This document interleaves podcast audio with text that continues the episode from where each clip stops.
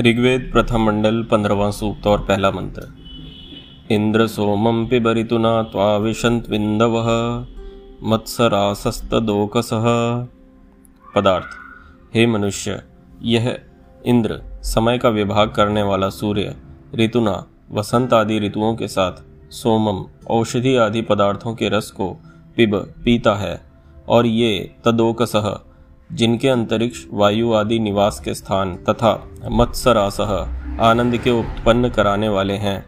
वे इंदवह, जलों के रस, ऋतुना, वसंत आदि ऋतुओं के साथ त्वा इस प्राणी व अप्राणी को क्षण क्षण आविशंतु आवेश करते हैं।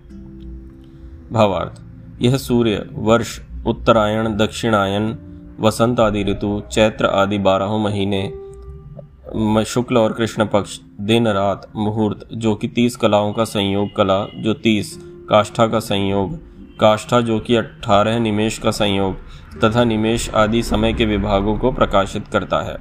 जैसे कि मनु जी ने कहा है, और उन्हीं के साथ सब औषधियों के रस और सब स्थानों से जलों को खींचता है।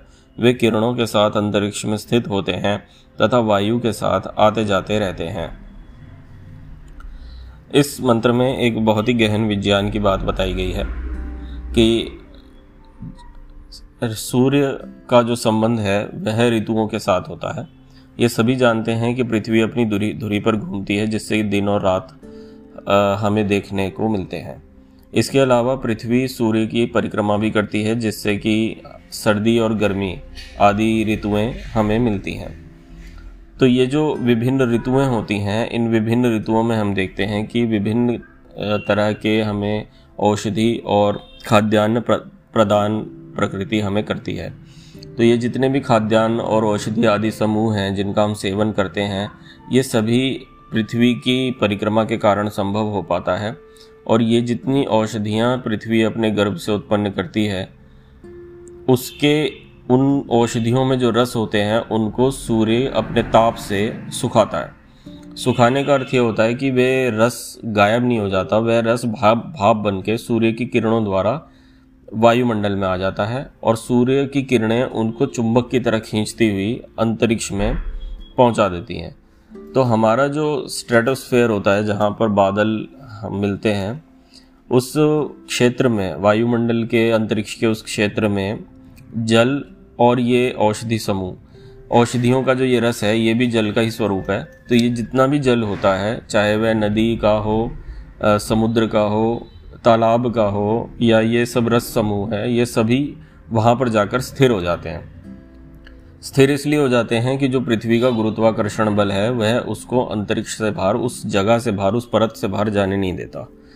तो जब ये वहाँ पर स्थित होते हैं तो ये वर्षा के साथ जब ये कंडेंसेशन होती है और वर्षा के साथ जब बादल बरसते हैं धरती पर तो ये जल के माध्यम से या फिर वायु के माध्यम से, वायु भी चलता रहता है निरंतर, उसके साथ ये जो भाप बन के जितना जल समूह है, ये वायुमंडल के साथ मिल जाता है। तो जल और वायु के सम, के साथ संयोग होकर जब ये रस धरती पर पुनः गिरता है, इससे फिर पुनः औषधियाँ उत्पन्न होती हैं, जिससे कि ये सारा चक्र जीवन यापन के लिए चलता रहता है। तो इससे हमें एक ये आइडिया मिलता है कि यदि हम सूर्य तो अपना कार्य कर ही रहा है, जो रसों को खींचकर अंतरिक्ष में स्थापित करने का, यदि हम अप यज्ञ के माध्यम से उत्तम उत्तम औषधियों का होम करें तो वह भी अग्नि के सकाश से छिन्न भिन्न होकर वायु के साथ मिल जाएँ और फिर वह भी उन रस समूहों के साथ या सूर्य की किरणों के साथ अंतरिक्ष में जाकर स्थापन हो। तो जो औषधियों का जो एक पोटेंसी है, वो उससे कहीं ज़्यादा बढ़ सकती है। और जब ये शुद्ध हुआ हुआ, संशोधित किया हुआ, संस्कारित जल जब पृथ्वी पर आएगा तो जो जीवन शक्ति है या लाइफ एक्सपेक्टेंसी है, वो कई गुना बढ़ सकती है।